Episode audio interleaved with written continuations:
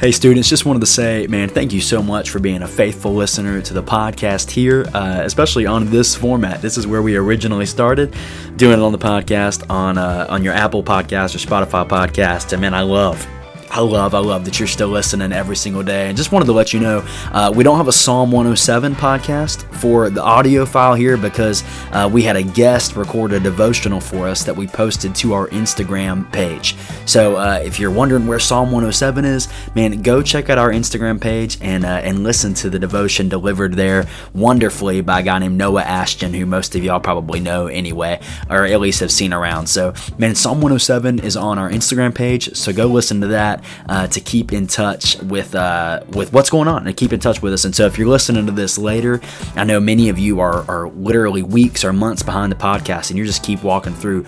That's awesome. Uh, you can find that post on May 24th.